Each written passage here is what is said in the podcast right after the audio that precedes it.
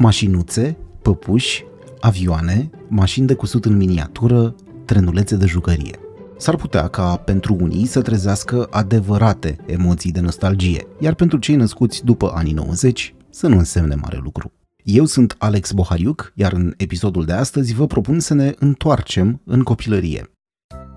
De profesie inginer și președintele Asociației Muzeul Jucăriilor, a colecționat de-a lungul timpului unele dintre cele mai rare jucării, ajungând astfel la peste 100 de expoziții în ultimii 13 ani și mai mult de 10.000 de obiecte colecționate de-a lungul timpului. Cristian Dumitru, de profesie inginer și pasionat de când mă știu de mici colecții mici, care au devenit între timp mari. Ne-am întâlnit cu el la Muzeul Național de Istorie, în cadrul expoziției organizate de Asociația Muzeul Jucăriilor, unde vizitatorii vor putea vedea până la sfârșitul anului 2021 peste 3000 de obiecte. Jucării din comunism sau chiar de dinaintea acestei perioade. Principala colecție este cea de jucării E începută practic cu jucăriile copilăriei mele, ale fraților mei, ale colegilor mei de școală, de liceu. Vă dați seama, un copil, un copil nu mai era copil când ajungea la liceu și deja renunța la jucăriile lui, așa că mi-era simplu să îi le iau prin anii 70-80, uneori chiar făcând schimburi, dându-le discuri sau epoca aceea puteam să le dau chiar și țigări la 17-18 ani și căpătam o jucărie a prietenilor mei. Uh, normal că mai târziu au fost uh, târgurile de vechituri, principala sursă de, de jucării, consignațiile anilor 90 și alte, alte, alte surse, cum ar fi prietenii care plecau din țară și vrând nevrând trebuiau să plece în Canada doar cu o valiză și lăsând în casă un apartament plin, îmi dăruiau toate jucăriile lor și toate cărțile copilăriei lor la un moment dat.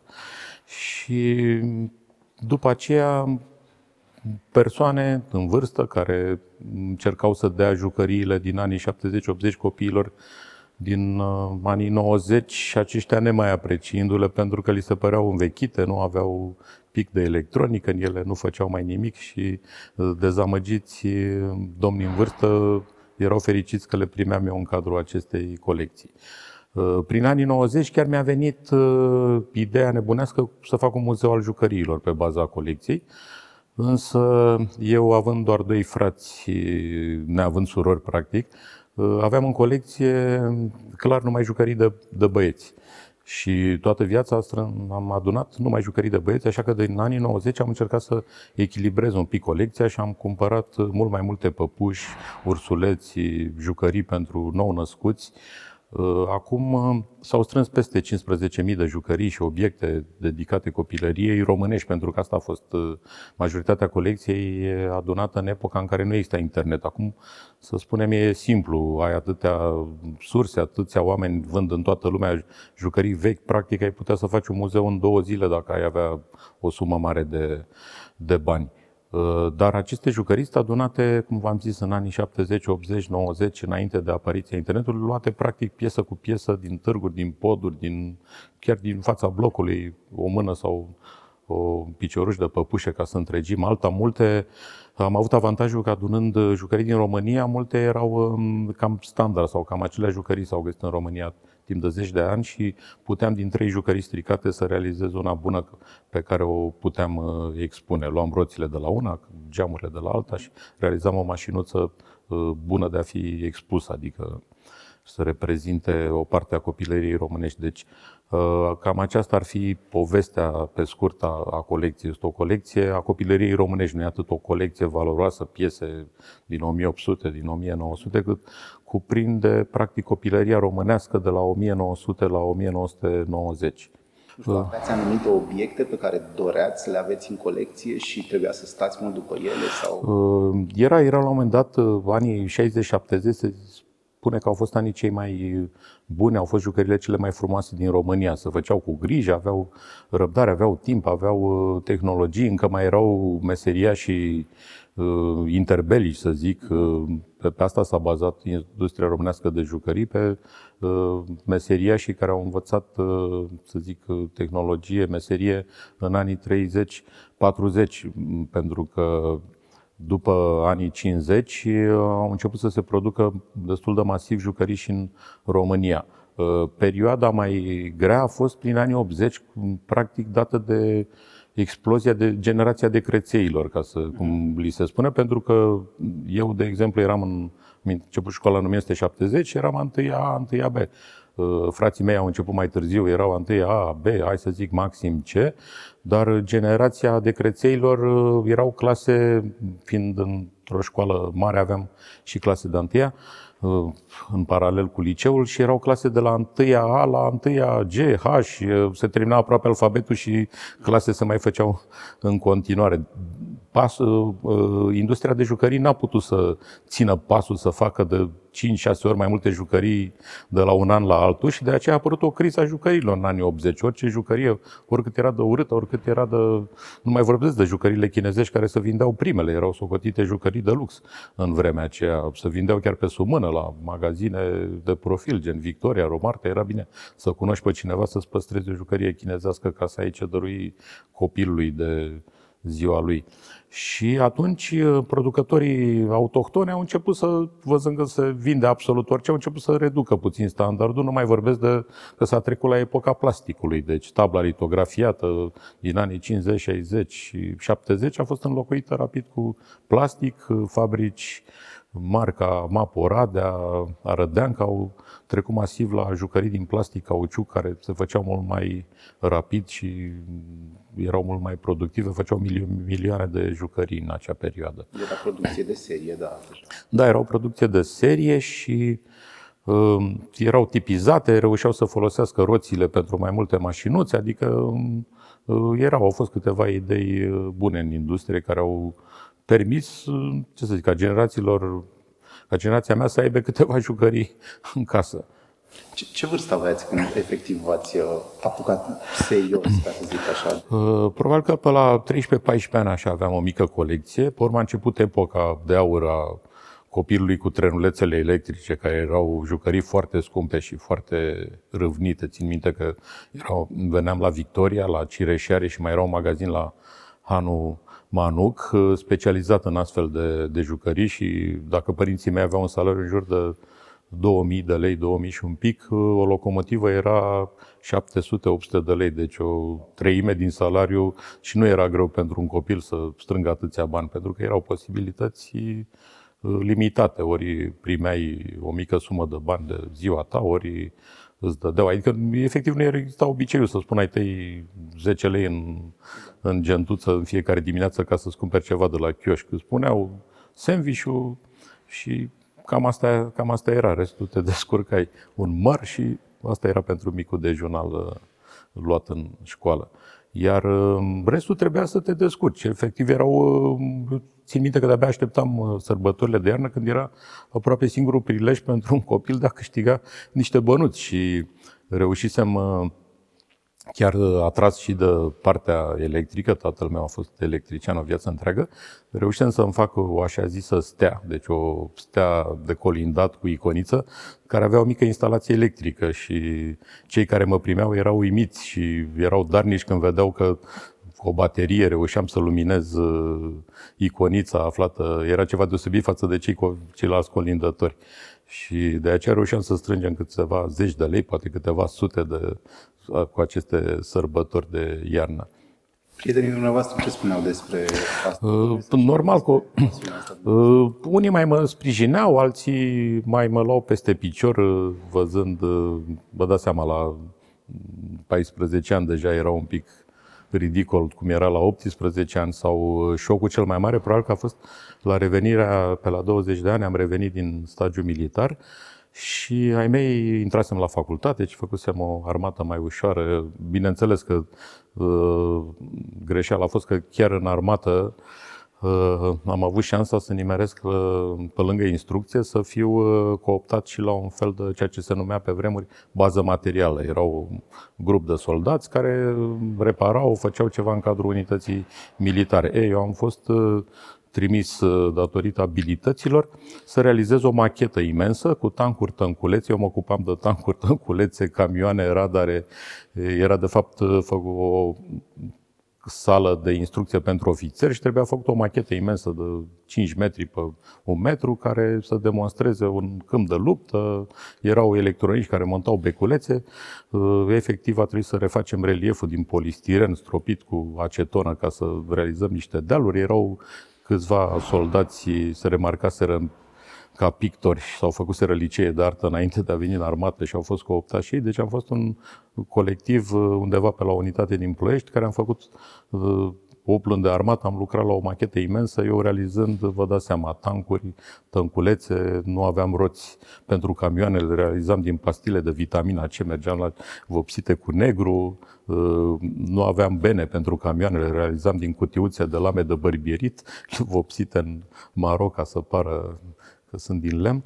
Deci uh, aș putea spune că chiar armata în sine m-a, m-a stricat pentru că nu m-a făcut mai serios, mai, deși am prins multe alte lucruri am, de om matur în, în armată, totuși am venit uh, mai încântat de jucării, așa că mama mea care abia aștepta ca să-i liberez vitrina, pentru că la un moment dat jucările erau așa de multe că nu mai erau în casă, eu ocupasem vitrina, care în mod tradițional era adânsei plină de bibelourile primite la diferite ocazii. Bibelourile erau împachetate, puse sus pe bibliotecă și aici tronau uh, mașinuțele mele și tănculețele, cum v-am zis, era o colecție strict de, uh, de băiat. Și văzându-le mi-am dat seama că reprezintă și la 20 ceva de ani la începutul facultății, mi-am dat seama că reprezintă de fapt o parte a copilăriei mele, a fraților. Erau jucării care nu mai se găseau în comerț uh, și m-am reapucat din nou. Am început cu nebunia cu machetele de avioane dar n-a fost o investiție bună pentru că, deși erau foarte scumpe, tot mutându-ne cu casa s-au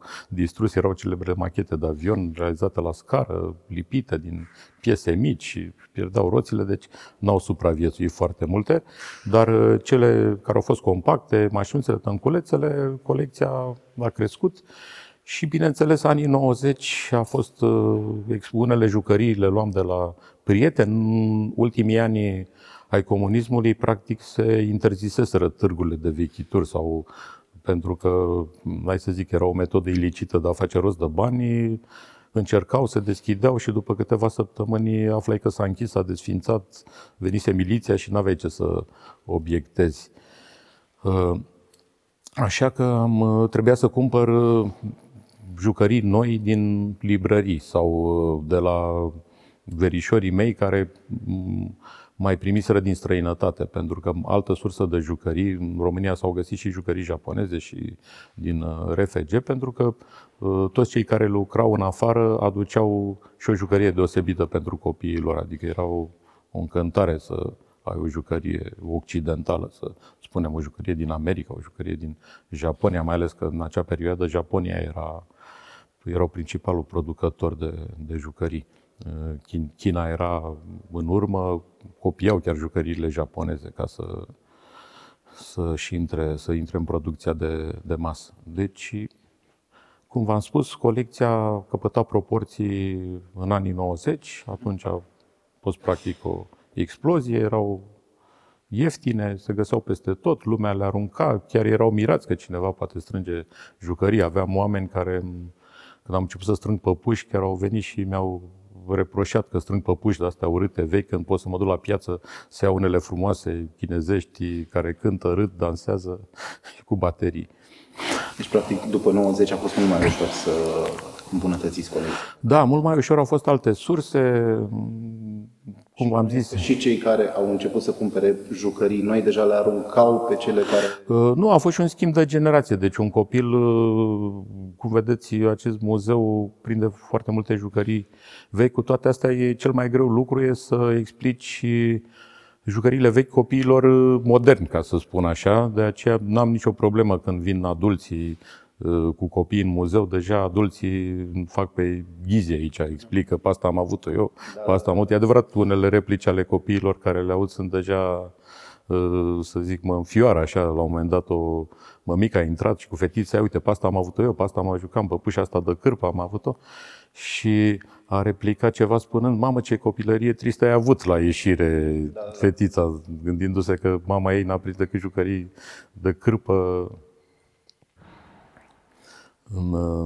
deci asta e, e, e greu uh, de explicat. Noroc că multe din ele și-au păstrat uh, se regăsesc într-o formă sau alta și astăzi. Chiar am fost uimit într-o excursie la Roma să văd un mormânt în epoca romană, deci de peste 2000 de ani, care cuprindea și o păpușică din lemn, care data tot că era din lemn, dar brațele erau articulate, deci semăna cu o păpușă din zilele noastre, cu uh-huh. alte cuvinte. Și cum a început povestea cu Muzeul Jucăriilor, cu Asociația Muzeului? Uh, povestea a început uh, acum vreo 15 ani, mă tot uh, străduiam să fac ceva, pentru că bucuria unui colecționar nu constă în ale ține. Era o bucurie destul de mare, le aveam într-un garaj, le vedeam eu, le vedeau prietenii mei dar uh, mi-am dat seama că pot face mult mai mult și atunci, acum uh, aproape 13 ani, am uh, realizat o colaborare cu o fundație belgiană la Spitalul pentru Copii Marie Curie. Deci a fost o super colaborare pentru că am avut și copii și adulți în, a, în același timp. Am fost un pic dezamăgit de reacția copiilor care au venit și după ce au văzut, după ce le-am prezentat, uh, au întrebat pe vremea aceea, vă dați seama, dar calculatoarele unde sunt? Păi știți copii că nu sunt calculatoare, că na, dacă nu aveți calculatoare, noi vreau calculatoare să ne jucăm și am fost un pic dezamăgit și eram gata să renunț. Norocul meu că în aceea zi au venit uh, masiv și doctorii și asistenții și alții oameni adulți care au stat ore în șir comentând și pe asta am avut-o eu și pe asta a avut-o fratele meu și mi-am dat seama că măcar pentru adulți și tot trebuie să fac acest muzeu uh, al copilăriei românești. Și de atunci am, uh, cu câțiva prieteni, uh, am pornit uh, acest demers ca să fim, uh, mai să zic, în câțiva ani, ca să fim așa oficializați. Am înființat chiar asociația care principalul scop și chiar denumire se cheamă, este de a înființa un muzeu al jucăriilor și um, am căpătat așa să zic un pic de prestanță și am reușit să realizăm expoziții prin uh, diferite muzee din țară. Mergeam vernisam, lăsam jucările o lună, două, ei erau mulțumiți de reacție. Unii ne-au declarat că a fost cea mai bună sau cea mai vizitată expoziție din ultimii ani pe care au organizat-o. În general, cam toate muzeele din țară au o sală sau două pentru expoziții temporare și atunci sunt invitați diferiți colecționari, sunt aduse diverse colecții și uh, evenimentele se țin lanț. Bineînțeles că toate muzeele vreau uh, tradiționala expoziție de 1 iunie sau de Moș Gerilă, de Moș Crăciun. Chiar am realizat o serie de expoziții uh, pe care le-am intitulat de la Moș Gerilă la Moș Crăciun, pentru că aceste jucării din colecție, 90% nu s-au dus de Moș Crăciun, s-au dus de Moș Gerilă. Copiii din România, e altă poveste interesantă de subliniat, cum uh, jucăria, nu primeai foarte multe jucării ca un copil în România, cum dacă ai tăi nu erau foarte bogați, dacă erau simpli muncitori, atunci îți cumpăra o jucărie de ziua ta, mai venea eventual nașul de ziua numele, te chema Costel Mihai, mai primeai și atunci o jucărie și bineînțeles că așteptai, nu că așteptai, trebuia să înveți bine tot anul ca să-ți aducă moșgerilă o jucărie cât mai scumpă și cât mai, cât mai complexă. Deci asta era povestea jucărilor. Timp ce azi merg pe la prieteni, copii tineri și văd uh, lăzi de jucării, lăzi de jucării stricate. E adevărat că nu mai sunt nici la fel de rezistente ca cele după vremuri, dar își pierde nu știu câți copii din copiii din ziua de azi își vor aduce aminte de o jucărie favorită, în timp ce noi poate am ținut ani de zile și am îndrăgit și ne-am culcat în pătuți cu aceeași jucărie. Acum probabil că n-ai cum să reții sutele de jucării care ți le iau uh, părinții. Și de aceea era interesant că acest moș Gerila, săracul, pe lângă faptul că era deja decalat, Crăciunul putea să nimerească într-o zi lucrătoare și chiar părinții tăi erau la, la muncă, migrase împreună cu jucăriile care le aducea noaptea de Revelion, cel puțin în cartier la mine sau în alte locuri care nu erau foarte, foarte religioși. Clar, Moș Gerila venea de Revelion. Deci asta, asta era obiceiul, ca să nu facă două drumuri, ferea fix de Revelion și atunci, automat, dimineața de 1 ianuarie, tu deschideai cadourile. Acum, normal, s-au reîntors lucrurile la o așa zisă normalitate, după Crăciun, umbli prin casă, vezi ce ți-a lăsat moș, moș Crăciun. E așa o poveste, era să zic tristă, dar nu e, nu e tristă. Mi-am dorit prin 1970, așa în mod conștient. Țin minte că apăruse, reapăruse în o jucărie care acum e, să zic,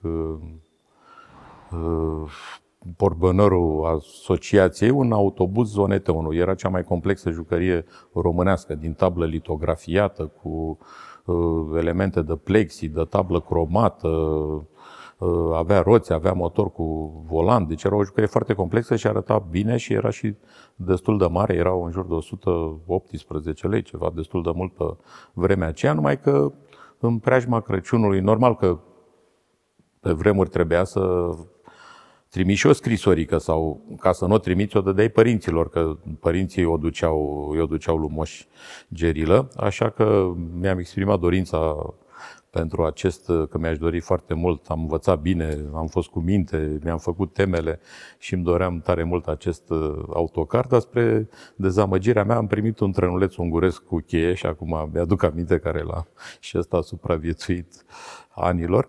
Și um, crescând, probabil că ai mei uh, n-au mai aveam deja 7-8 ani, mi-au luat jucării mai apropiate de școală, mai o jucărie putea fi socotită și un penar și niște carioci, adică puteai să primești, să ai surpriza să primești de Crăciun ceva și pentru școală, nu neapărat o jucărie, dar um, se pare că visul din copilărie m-a urmărit și undeva pe la 40 de ani am reușit să găsesc unul într-o stare bună, care uh, la un moment dat, câțiva ani, am avut posibilitatea să călătoresc, l-am uh, ținut în bagaj și l-am fotografiat prin diferite colțuri ale lumii sau ale, ale țării, un fel de pitica lui Amelie care a călătorit odată cu mine, dar a călătorit mai mult autocarul. Eu nu apar în acele poze, apare autocarul cu peisaje din Paris, din Londra, din Bruxelles, deci din Bruj, deci să spunem că a fost o jucărie favorită care mi-am dorit-o, dar cum v-am zis, mi-am luat-o mult prea târziu, dar asta nu îi știrbește farmecul de a fi în colecție.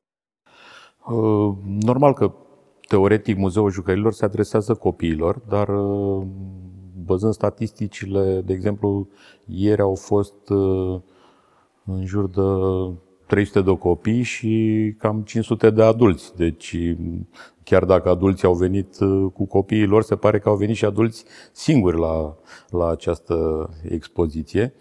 Și, cum spuneam puțin mai devreme, este interesant vizita în familie, pentru că, de regulă, părinții de 35-40 de ani cu copii de 5-10 ani, uh, le explică copiilor uh, jucăriile din această expoziție. Adică e greu să explici unui copil de ce uh, cineva s-ar fi jucat cu o mașinuță de cusut acum.